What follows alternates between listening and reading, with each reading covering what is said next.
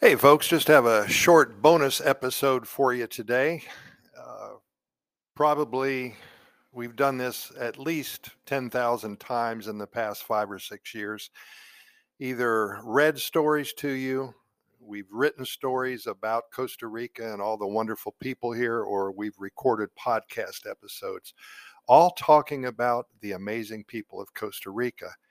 And also, once in a while, we solicit stories from other people in fact, that's how we get most of our stories from people who actually have a story to tell, a really positive adventure here in Costa Rica.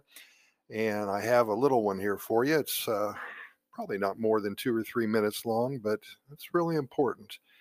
As you know, Costa Ricans, they're also known as Ticos and Ticas, and they're known for their friendly and welcoming nature. They are generally warm and hospitable, and they enjoy meeting new people and making new friends. And the culture of Costa Rica emphasizes the importance of social connections and community.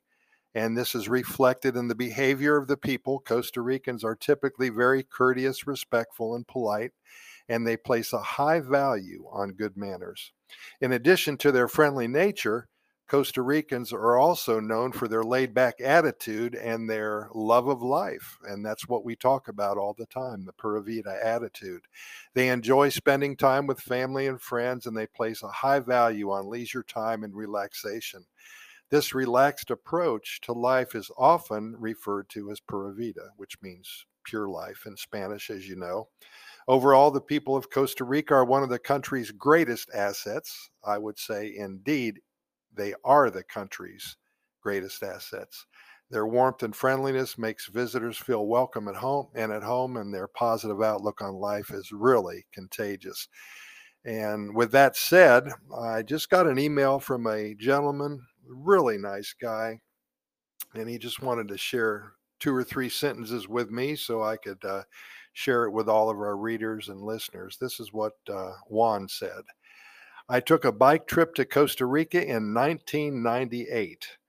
And he said he's not really a cyclist. Someone on the trip had a fall from the bike, and she looked up to see an entire family run out of their house.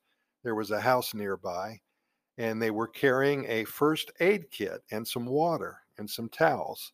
They fixed her up until she was ready to go on, and they told us that if we needed a bathroom along the way and didn't find a cafe, that we could just go to anybody's house and ask.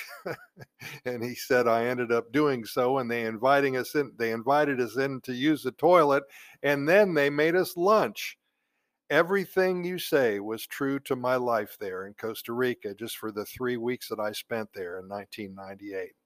He says I'm still hoping to go back. Incredible country and incredible people.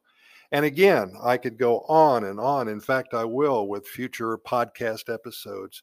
So many stories to tell, just a little slice of life that maybe took an afternoon or 15 or 20 minutes just to uh, show an example of the way the Costa Rica people look towards other people, including visitors, gringos, and people from other countries, as well as their friends, family, and neighbors.